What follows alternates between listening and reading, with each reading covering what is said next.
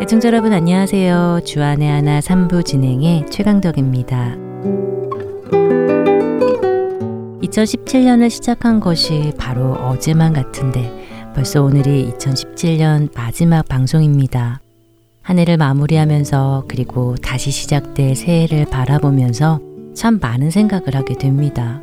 지난해를 돌아보면 행복하고 기뻐할 일도 많았지만 반면에 참 가슴 아팠던 기억들도 떠오르는데요. 하지만 그 모든 일들을 되짚어 볼 때 그 어느 것 하나도 하나님께서 인도하지 않으신 것이 없었다는 고백과 함께 감사하다는 말밖에 나오지 않습니다. 그렇기에 우리가 다시 시작되는 새해 앞에서 또다시 소망을 갖게 되는 이유이겠지요. 여러분은 2018년 새해 어떤 소망을 품으시는지요? 여러분과 여러분의 가정에 어떤 기도 제목이 있으십니까? 건강에 문제가 있으신 분, 가정에 불화가 있으신 분, 신분의 문제나 경제적인 어려움을 겪고 계시는 분들, 결혼을 놓고 기도하시는 분들, 진학이나 취업을 놓고 기도하시는 분들까지 다들 각자의 기도 제목이 있으실 거라 생각됩니다. 저 역시 오랜 동안 하나님께 구하는 기도 제목들이 있는데요. 그런데 얼마 전 시편 27편을 읽다가 다윗이 하나님께 구하는 기도를 보며 놀라지 않을 수가 없었습니다. 먼저 첫 찬양 함께 하시고 말씀 계속 나누겠습니다.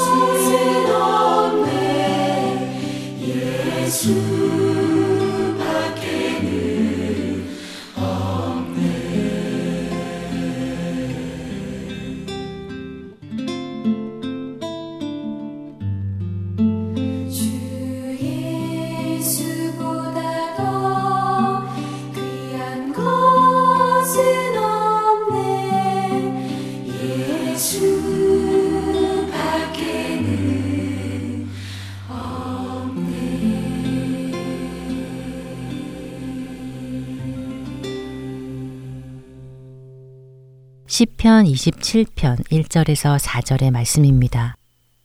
여호와는 나의 빛이요 나의 구원이시니 내가 누구를 두려워하리요? 여호와는 내 생명의 능력이시니 내가 누구를 무서워하리요? 악인들이 내 살을 먹으려고 내게로 왔으나 나의 대적들 나의 원수들인 그들은 실족하여 넘어졌도다. 군대가 나를 대적하여 진칠지라도 내 마음이 두렵지 아니하며 전쟁이 일어나 나를 치려 할지라도 나는 여전히 태어나리로다. 내가 여호와께 바라는 한 가지 일 그것을 구하리니 곧 내가 내 평생에 여호와의 집에 살면서 여호와의 아름다움을 바라보며 그의 성전에서 사모하는 그것이라.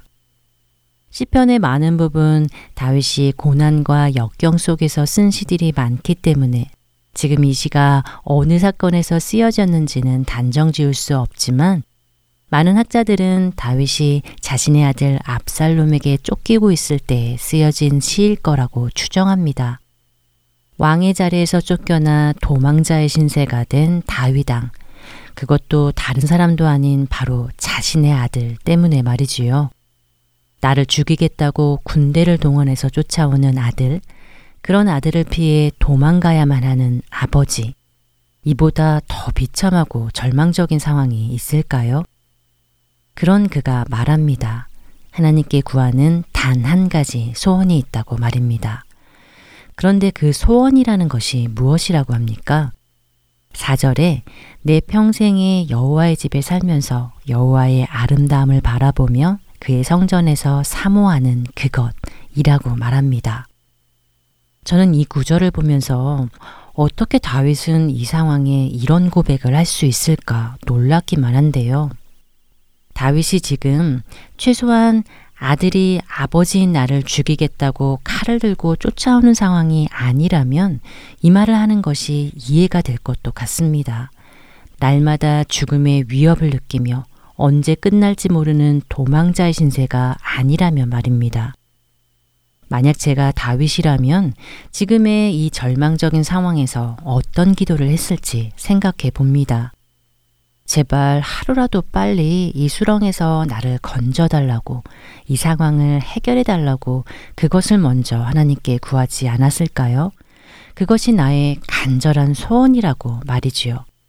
지금의 이 시급한 문제보다 더 바랄 것이 무엇이 있겠습니까?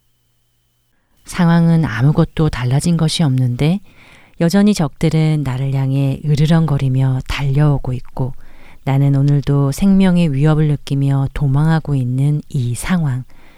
여전히 나를 둘러싼 상황은 절망적인데 어떻게 이런 간구를 하나님께 드릴 수 있을까요? 그러나 다윗은 비록 지금 나를 죽이려는 사람들이 나를 둘러싸도 나는 지금 두렵지 않습니다. 하나님이 저의 하나님이시기 때문입니다. 지금 저의 단 하나의 소원은 하나님 한 분 뿐이십니다. 라고 말하고 있습니다. 내 평생에 여호와 하나님의 집에 살면서 하나님의 아름다움을 바라보며 하나님의 성전에서 사모하는 그것이 나의 소원이라고 말하는 다윗. 그런 다윗을 보면서 저 스스로에게 질문을 하게 됩니다. 지금 내가 하나님께 가장 바라고 구하고 있는 그것은 무엇이냐고요? 과연 내가 바라는 그 응답을 듣지 못한다 하더라도 하나님만이 나의 소망이십니다. 라고 말할 수 있을지 말입니다. 여러분은 어떠십니까?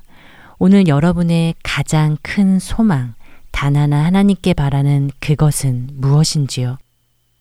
여전히 나는 죽을 것 같이 힘들고 내 병은 낫지 않고 내가 그토록 기다리던 그것은 응답이 없는데 여전히 상황은 절망적인데 지금 내 단 하나의 소원이 하나님 그분 한 분이라고 우리는 말할 수 있을까요? 그분만이 나의 모든 것이라고 말할 수 있을지 말입니다. 오늘 우리가 드리는 기도의 제목들은 과연 무엇인지 어쩌면 하나님 그분보다 내가 내 가족이 먼저이지는 않은지 돌아보게 됩니다. 2018년 새로운 한 해를 맞이하면서 우리의 소망이, 믿음이 어디쯤인지 점검해 보는 시간을 갖기 원합니다. 다윗과 같은 소원이 우리 모두의 소망이 되기를 바랍니다.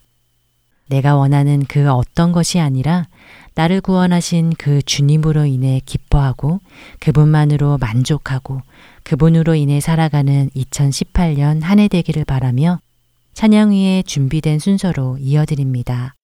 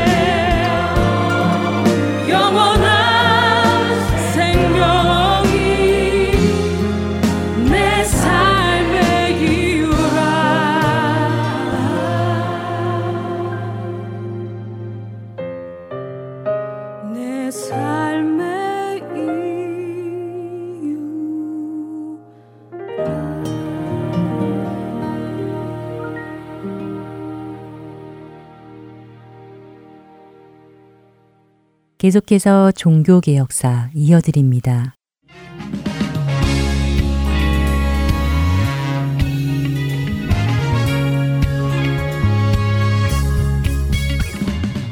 애청자 여러분 안녕하십니까? 종교개혁사 진행의 최승진입니다. 오늘은 종교개혁사 마지막 시간입니다. 지난 10주간 종교개혁을 이끈 여러 인물들과 그들의 종교개혁 활동을 시대순으로 간략하게 살펴보았습니다. 흔히들 종교개혁 하면 마틴 루터라는 인물과 그가 당시 부패한 교회를 비판하는 내용의 95개조 반박문을 내걸었던 사건만을 떠올리게 되는데요. 이 사건이 종교개혁을 가속화시킨 시발점이 된 것은 사실이지만 그 이전부터 이미 종교개혁 활동을 했던 선구자와 같은 사람들이 있었습니다. 그중 대표적인 인물로 존 위클리프와 얀 후스에 대해 공부하였습니다. 그들은 마틴 루터보다 100년에서 200년 정도 앞선 시대의 사람들로 비록 병으로 죽고 화형을 당하기도 했지만 성경적 교회의 모습을 회복하고자 했던 그들의 개혁적 활동과 열망은 후대의 많은 사람들에게 영향을 미쳤습니다.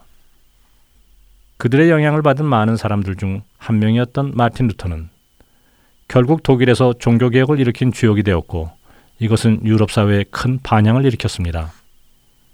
인간의 행위가 아니라 믿음으로 구원을 얻는 것이며 구원은 전적인 하나님의 은혜라는 것을 주장했던 루터의 설교와 책들은 여러 언어로 번역되어 전파되었습니다. 루터의 조력자로서 독일어 성경 번역에 동참하며 루터의 신학을 글로써 뒷받침했던 멜랑 힐턴도 그 시대의 종교 개혁가 중 한 사람이었습니다. 또한 루터와 동시대의 사람으로 스위스에서 종교개혁 활동을 했던 율리 쯔빙클리는 성경 중심의 설교를 하고 목회자를 키우는 교육기관을 세우는 등 많은 활동을 하였습니다. 그의 종교개혁 활동은 스위스와 독일 여러 지역에 받아들여져 종교개혁은 더욱 활발하게 확산되어 갔습니다. 그리고 지난 시간에는 프랑스인으로서 스위스에서 종교개혁 활동을 했던 존 칼빈에 대해 살펴보았습니다. 기독교 강요라는 유명한 책을 포함하여 많은 저술 활동을 하면서도 목회자로서의 임무를 소홀히 하지 않았던 칼빈은 신학과 제도를 체계적으로 정립한 종교개혁의 대표적인 인물이었습니다. 종교개혁사를 진행하며 많은 인물들을 살펴볼 수는 없었지만 중세 유럽 사회의 배경을 통해 그 시대 종교개혁이 왜 필요했었는지 살펴보았습니다. 개혁이 일어나는 그 일련의 과정들을 보며 어떤 것을 느끼셨습니까? 단순한 역사라고 넘겨버리기에는 지금의 우리 시대와 닮아 있는 점들도 꽤 있는 것 같습니다. 거의 천년 동안 지속되었던 중세 시대에는 교회가 부와 권력을 가지면서 점차 타락하여 갔습니다. 또한 교회가 그리스도를 통한 죄 사함과 구원을 선포하지 않고 인간의 공로와 여러 행위를 강조하며 잘못된 구원론이 팽배해져 갔습니다. 이렇게 된 근본적인 원인은 성경의 권위보다 교황의 권위를 더 위에 두었기 때문이었습니다. 더구나 일반 사람들이 성경을 읽을 수도 배울 수도 없었기에 이러한 말씀의 부재는 사람들을 영적 무지의 상태에 빠지게 하였습니다. 이러한 시대 속에서 성경을 읽고 구원의 진리를 깨달은 사람들은 당시 잘못된 교회와 교황의 모습을 비판하며 올바른 구원론을 설파하고 일반 성도들이 성경을 읽을 수 있도록 성경 번역을 하였습니다. 뿐만 아니라 깨달은 진리를 계속 전파하고 가르치고 경고히 자리 잡게 하기 위해 신학 교육기관을 만들고 교리와 제도를 체계화하였습니다. 이 일을 했던 사람들을 우리는 종교개혁가라고 부릅니다. 당시 일반 성도들이 성경을 가까이 할 수 없었기에 성경을 통해 진리의 눈을 뜨게 된 종교개혁가들은 성경을 읽고 공부할 수 있었던 학자나 사제 출신이 대다수였습니다. 여러 종교 개혁가들의 활동을 통해 알 수 있듯이 종교 개혁의 핵심은 성경으로 돌아가자는 것이었습니다. 무언가 새로운 것을 발견하여 새 것을 만들자는 것이 아니라 성경이 말씀하시는 교회의 모습을 회복하자는 것이지요. 이것은 성경에서 멀어진 잘못된 가르침과 행위에서 돌이키는 것을 말합니다. 그것이 아무리 오랫동안 지속된 전통이나 관습이라 할지라도 성경의 원리를 거스리는 것이라면 돌이켜 말씀의 원리대로 고쳐야 한다는 것입니다. 이러한 종교 개혁은 구약 요시아 왕 때도 일어났었습니다. 이때에도 개혁의 시작은 말씀이었습니다. 성전 수리 중 율법책을 발견하게 된 요시아 왕은 율법을 읽고 이스라엘 회중에게 그 말씀을 듣게 하였습니다. 말씀을 통해 회개가 일어났고 이전에 행해졌던 우상 숭배를 패하고 유월절을 다시 지키게 되었습니다. 요시아 왕의 종교 개혁 역시 말씀으로 돌이킨 것이었습니다. 이러한 의미에서 볼 때 지금 우리의 교회들도 또 우리 자신의 신앙의 모습도 말씀대로 돌이켜야 할 부분들이 있지 않을까요? 종교개혁을 과거에 일어난 한 사건으로만 여기며 이제 다 끝난 일이라고 할 수는 없을 것입니다. 물질주의와 교권주의에 빠져 쓰러져가는 지금 이 시대의 많은 교회들의 모습을 보며 다시 한번 종교개혁의 의미를 생각해 봐야 할 것입니다. 교회와 우리 자신들이 늘 깨어 모든 영역에서 말씀으로 돌이키기를 간절히 기도합니다. 종교개혁사 여기서 마칩니다.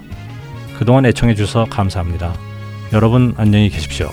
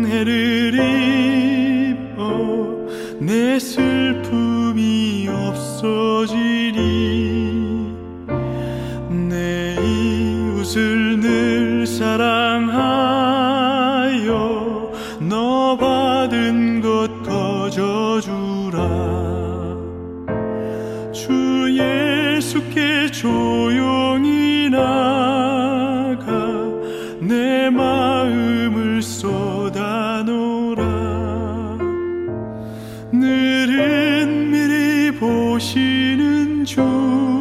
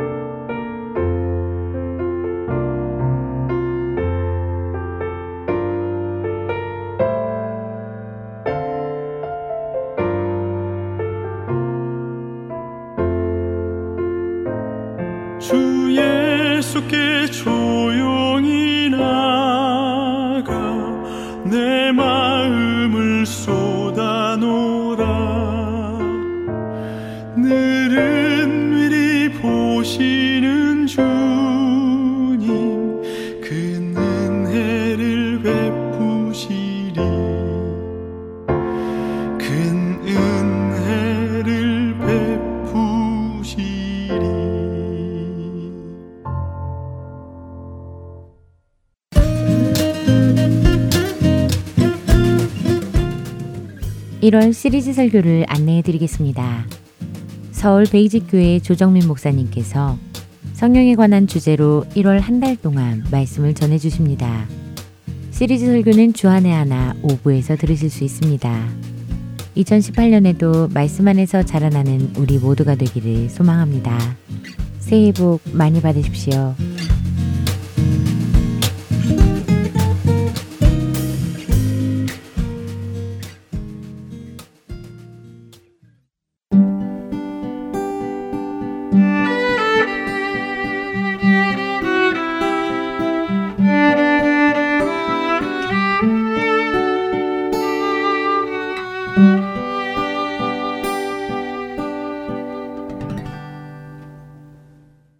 이어서 아브라함의 하나님 함께 하시겠습니다.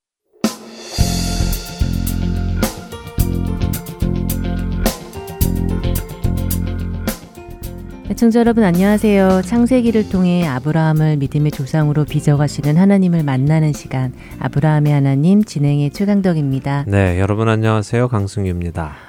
지난 시간에 창세기 17장을 보기 시작하면서 23, 4년 만에 아브라함에게 나타나셔서 말씀하시는 하나님을 보았습니다. 네.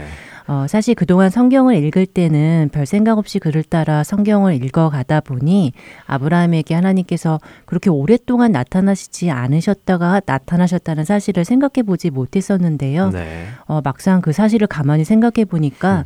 하나님께서 오랫동안 나타나시지 않았다는 사실이 아브라함의 믿음에 많은 영향을 끼쳤을 것이라는 생각이 들더라고요. 네, 그렇죠. 최소 23년 전에 하나님께서 나타나셔서 말씀도 주시고 약속도 주시고 또 언약식도 맺어주시고 하셨는데 그 후 10년이 되어도 약속의 자녀가 없고 당시의 문화대로 자식이 없으니 여종을 통해 아들을 얻었는데 여전히 말씀은 없으시고 또 그 후 또 다른 13년의 세월이 흐르자 갑자기 나타나셔서 말씀하신다는 것은 아브라함의 입장에서는 상당히 당황스러운 일일 수 있죠. 네. 더군다나 그는 이미 자신에게 있는 아들 하가를 통해 얻은 아들 이스마엘이 있었기 때문에 그가 바로 하나님께서 약속하셨던 그 아들이라고 믿고 살고 있는 것이죠.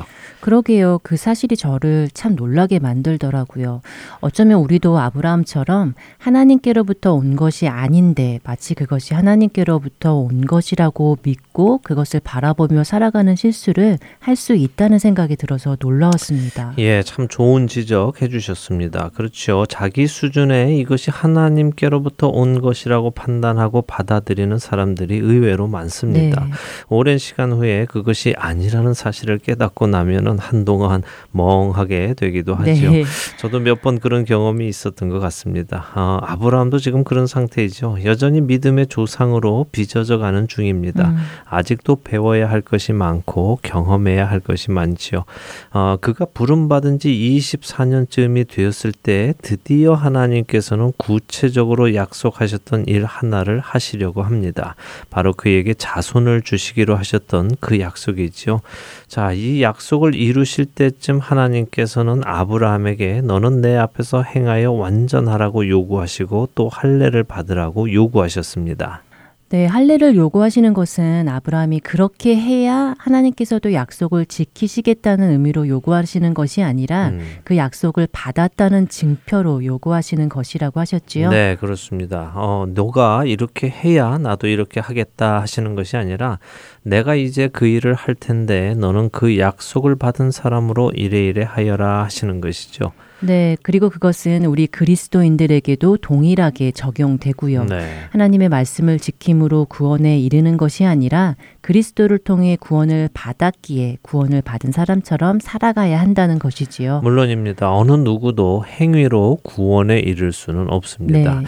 자, 이제 창세기 17장을 조금 더 자세히 보도록 하지요. 지난 시간 우리는 17장 14절까지 보았습니다.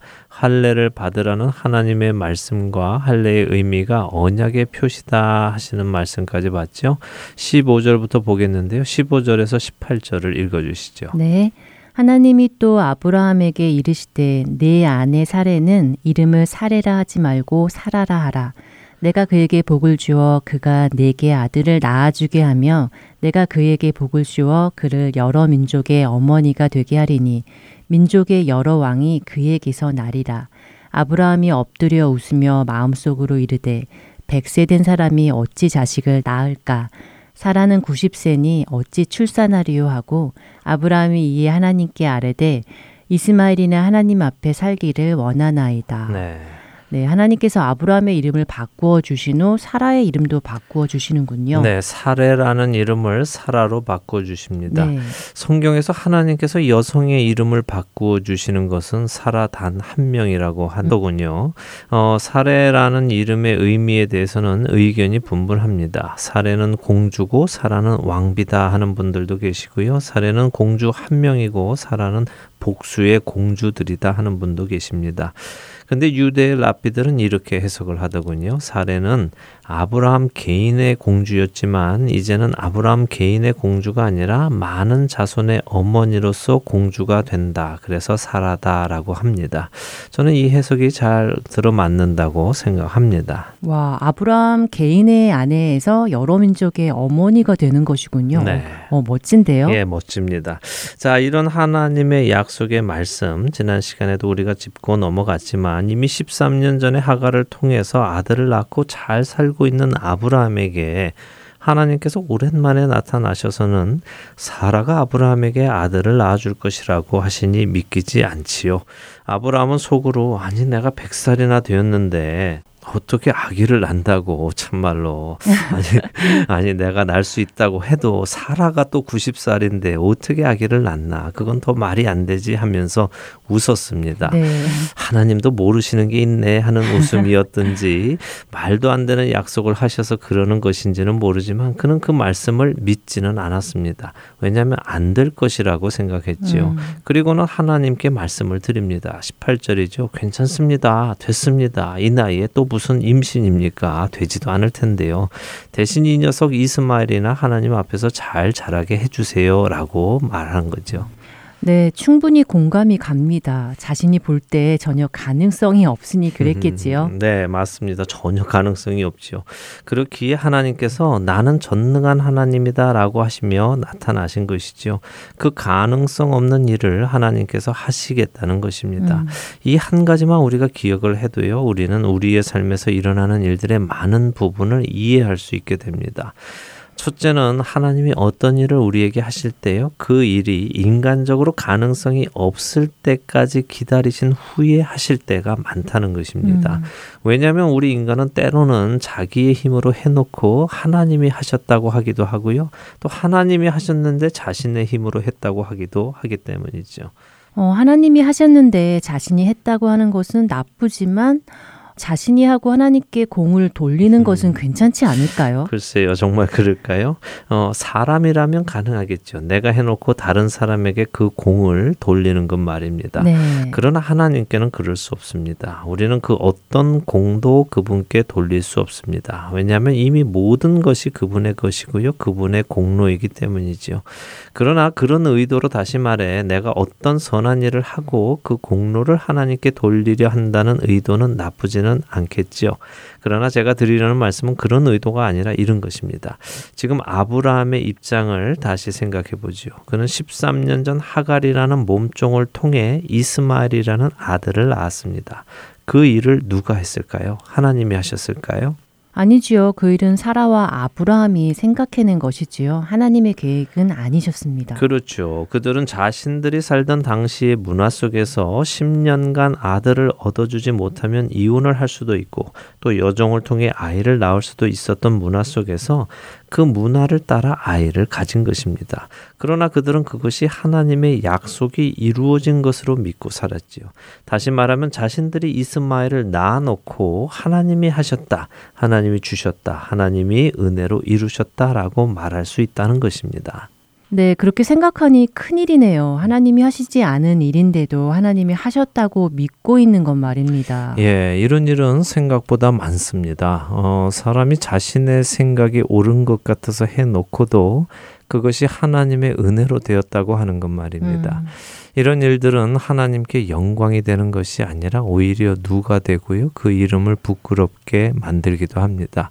우리 성도들이 이 일을 잘 기억하시면 좋겠습니다. 그래서 안 되는 것들을 억지로 자신들의 힘으로 이루어 놓고 그것이 하나님의 은혜로 되었다고 선포했다가 후에 그 일이 무너지고 어려워졌을 때 조롱을 받기도 하고요. 손가락질을 받기도 하는 일이 많기 때문입니다. 그래서 정말 하나님께서 하신 일만 하나님이 하셨다고 해야 됩니다. 자, 다시 본론으로 돌아와서요. 하나님은 우리 인간의 입장에서 보았을 때 가능성이 없어 보일 때까지 기다렸다가 일을 하시는 경우가 많습니다. 홍해를 가르칠 때도 백성이 오기 전에 미리 갈라 놓지 않으시고요. 그들이 막다른 길에 왔다고 느끼며 불안해 할 때, 이제는 다 죽었구나라고 할 때 홍해를 여시지요. 음. 사사기에 나오는 기도원도 마찬가지입니다. 13만 명이 넘는 미디안의 군대와 싸울 때 하나님께서는 3만 명의 이스라엘 사람들이 많다고 하십니다. 그랬죠. 그래서 그 숫자를 줄이고 줄이셔서 300명만 남겨 놓으셨죠. 맞습니다. 그때 왜 그렇게 숫자를 줄이셨습니까? 어, 이스라엘 사람들이 하나님을 거스려 자신들의 실력으로 그 전쟁에 이겼다고 자랑할까봐라고 하시지요. 네, 맞습니다. 3만 명이 잘 싸우면요, 13만 명에게도 승리할 가능성도 있어 보이죠. 네. 좋은 전략과 지리와 환경을 잘 이용하면 말입니다. 뭐 우리나라의 이순신 장군의 명랑해전이 그런 것 아닙니까? 13척의 배로 일본 수군 300여 척을 격퇴한 해전이지요. 네. 그러니까 우리는 이순신 장군을 영웅 영웅으로 생각하지 않습니까? 자랑스럽지요.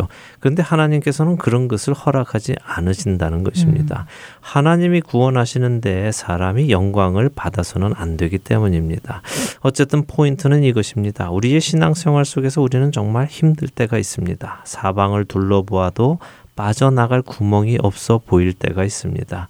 이 일은 해결할 방법이 없다고 느껴질 때가 있습니다. 바로 그럴 때에 하나님은 일을 하셔서 우리에게 하나님이 하나님 되신 것을 보여주실 때가 많다는 것입니다.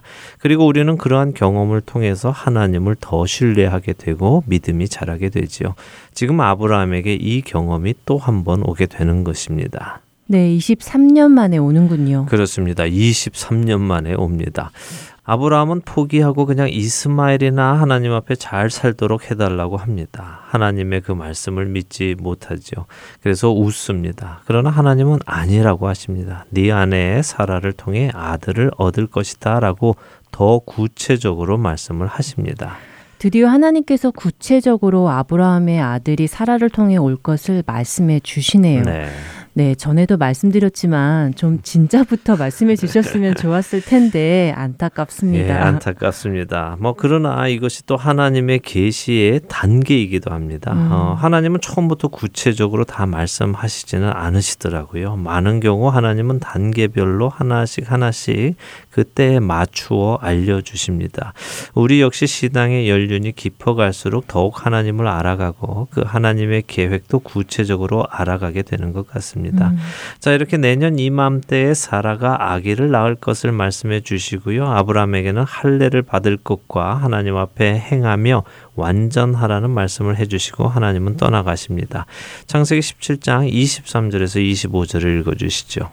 이에 아브라함이 하나님이 자기에게 말씀하신 대로 이날에 그 아들 이스마엘과 집에서 태어난 모든 자와 돈으로 산 모든 자, 곧 아브라함의 집 사람 중 모든 남자를 데려다가 그 포피를 베었으니 아브라함이 그의 포피를 벤 때는 99세였고 그의 아들 이스마엘이 그의 포피를 벤 때는 13세였더라. 네.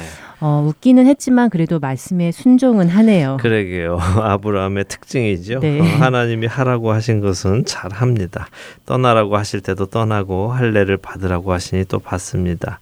자, 하나님의 말씀대로 사라가 내년 이맘때에 아이를 낳으려면요. 사라는 앞으로 2, 3개월 안에 임신을 해야 됩니다. 그렇죠?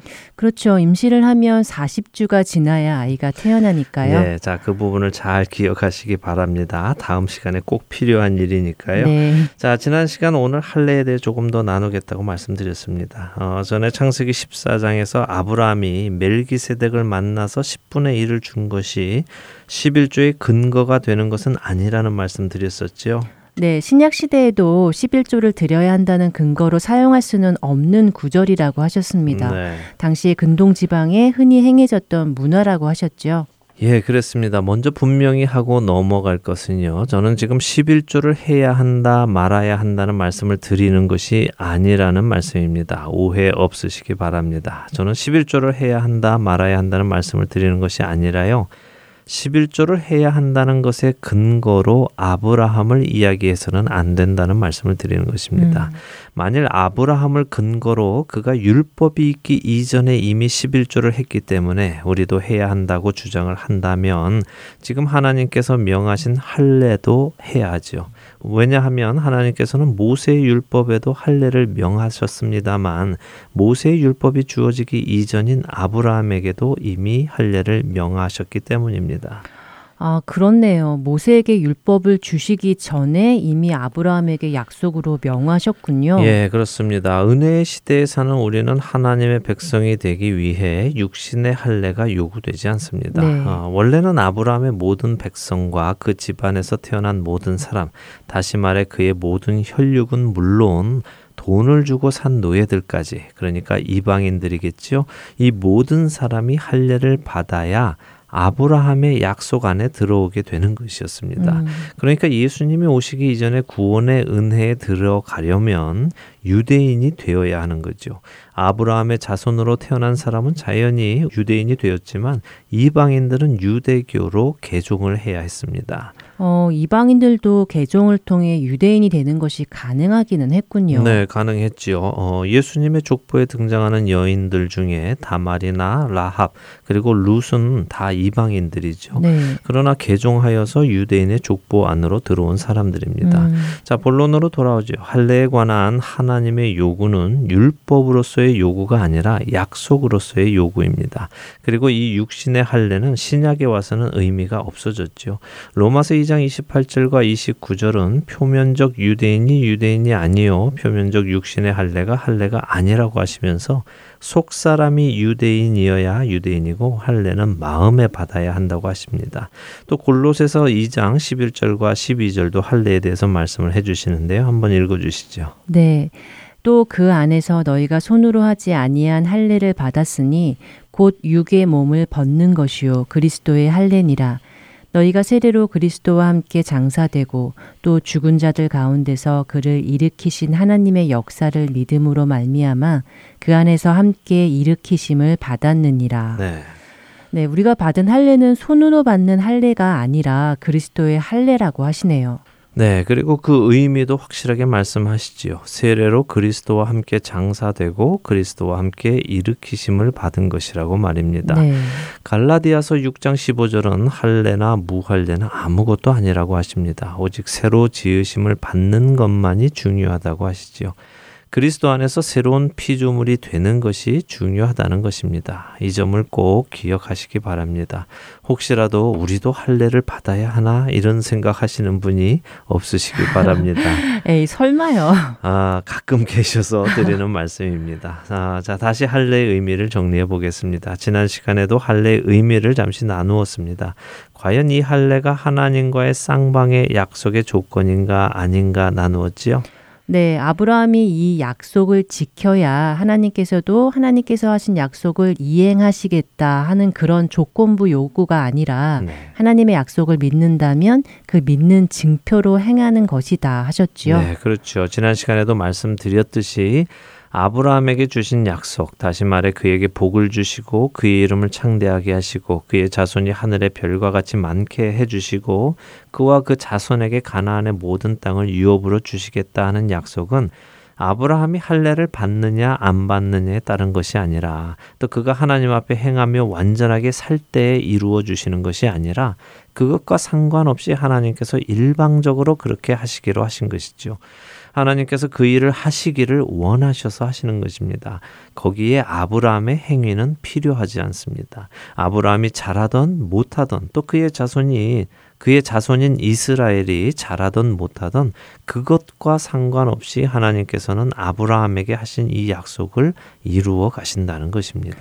네, 정말 그렇네요. 아브라함은 이 말씀 후에도 또 한 번의 실수를 하지요. 예, 그렇습니다. 우리가 다음 시간에 볼 이야기죠. 어, 또 뿐만 아니라 아브라함의 자손들, 야곱이나 야곱의 아들들, 또 훗날의 북이스라엘과 남유다 모두가 하나님 앞에 올바로 잘 살지 못했습니다. 음. 실수투성이고 죄에 빠져 있었습니다. 그러나 하나님의 구원의 역사에는 그것이 아무런 영향을 끼치지 못했습니다. 하나님은 여전히 그런 그들을 구원하셨지요. 말씀드린 대로 아브라함과 그 자손들이 하나님 앞에 행하고 완전하고 할례를 받는 이유는 하나님의 약속을 받은 증거로 보이는 반응인 것입니다. 하나님의 약속을 받은 사람답게 살라고 하시는 말씀인 것이죠. 그런데 그 요구를 잘 지키지 못한 것이군요. 네. 하지만 그럼에도 불구하고 그 약속을 지키시는 하나님의 은혜가 다시 한번 느껴지네요. 맞습니다. 이것은 예수님을 통하여 하나님의 자녀가 된 우리들에게도 또 모든 성도들에게도 동일하게 적용되는 은혜입니다. 우리가 구원에 이르게 된 것은 전적인 예수 그리스도의 속죄함으로 이르게 된 것입니다. 전적인 하나님의 계획이시고 하나님의 의지이시죠. 음. 우리의 행위로 구원에 이르는 것이 아닙니다. 그러나 구원의 약속을 우리가 받았기에 그 구원의 약속을 받은 사람답게 우리 역시 하나님 앞에서 행하며 그분이 거룩하신 것처럼 우리도 거룩한 삶을 살아야 하는 것입니다. 음. 거룩함이란 무엇입니까? 거룩함의 원뜻은 분리되다, 구별되다 하는 의미로 하나님께서 세상에 속하지 아니하신 것처럼 우리도 세상과 구별되어 살아가야 한다는 것이지요. 네, 그렇죠. 하나님께서는 우리를 멸망할 세상으로부터 구원해 내셨습니다. 네. 그 세상과 함께 멸망하지 않도록 그 아들을 보내셔서 대신 죄값을 치르게 하셨습니다. 그렇게 우리는 이 세상에 속하지 않았습니다. 예수님께서는 요한복음에서 그 말씀을 반복적으로 하십니다. 것입니다. 우리가 세상에 속하지 아니했다고 말입니다. 그래서 세상이 우리를 미워한다고 하셨지요. 네, 그러셨죠. 우리가 이 사실을 반드시 기억해야 합니다. 우리가 예수님을 통해 하나님의 자녀가 되고 영원한 생명을 얻었다는 사실, 하나님께서 그렇게 하시겠다는 그 약속을 믿는다면 우리는 그 약속을 믿기 때문에 그렇게 살아가야 한다는 것을 음. 말입니다. 이스라엘 백성들이 죄에 빠져 살고 하나님을 떠나 살고 그분을 배신한 것은 그 약속을 진실로 받아들이지 않았기 때문입니다. 그래서 잘 기억하셔야 한다는 것입니다. 할례가 구원의 증표가 아니고 세례가 구원의 조건이 아니라는 말씀입니다. 내가 세례 받았다고 해서 구원받는 것이 아니라 내가 새로운 사람으로 새로운 피조물로 변화된 삶을 살아야 내가 구원받은 사람이라는 증거가 나타나는 것입니다. 우리 각자가 그 사실을 토대로 각자의 구원을 점검해 보아야 하겠네요. 네. 내 삶에 하나님의 약속을 믿는 증거, 곧 거룩한 삶을 살고 있는 증거들이 맺히고 있는가 살펴보아야 하겠습니다. 네. 네, 아브라함의 하나님 오늘 2017년 마지막 방송인데요. 한 해의 마지막에 우리의 믿음과 구원을 다시 점검해 볼 수 있다면 정말 뜻깊을 것 같습니다. 올 한 해 함께 해주신 여러분께 감사드리고요. 저희는 2018년 새해에 다시 찾아뵙겠습니다. 안녕히 계세요. 네, 새해 하나님의 신령한 복 많이 받으시기 바랍니다. 안녕히 계십시오.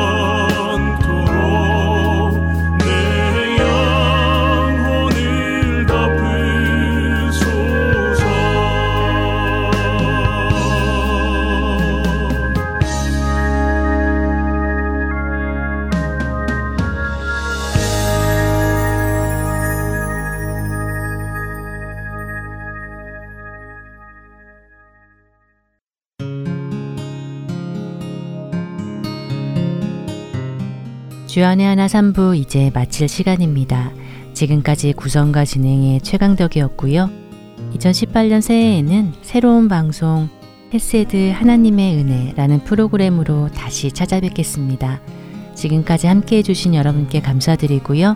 저는 다음 주에 다시 뵙겠습니다. 안녕히 계세요.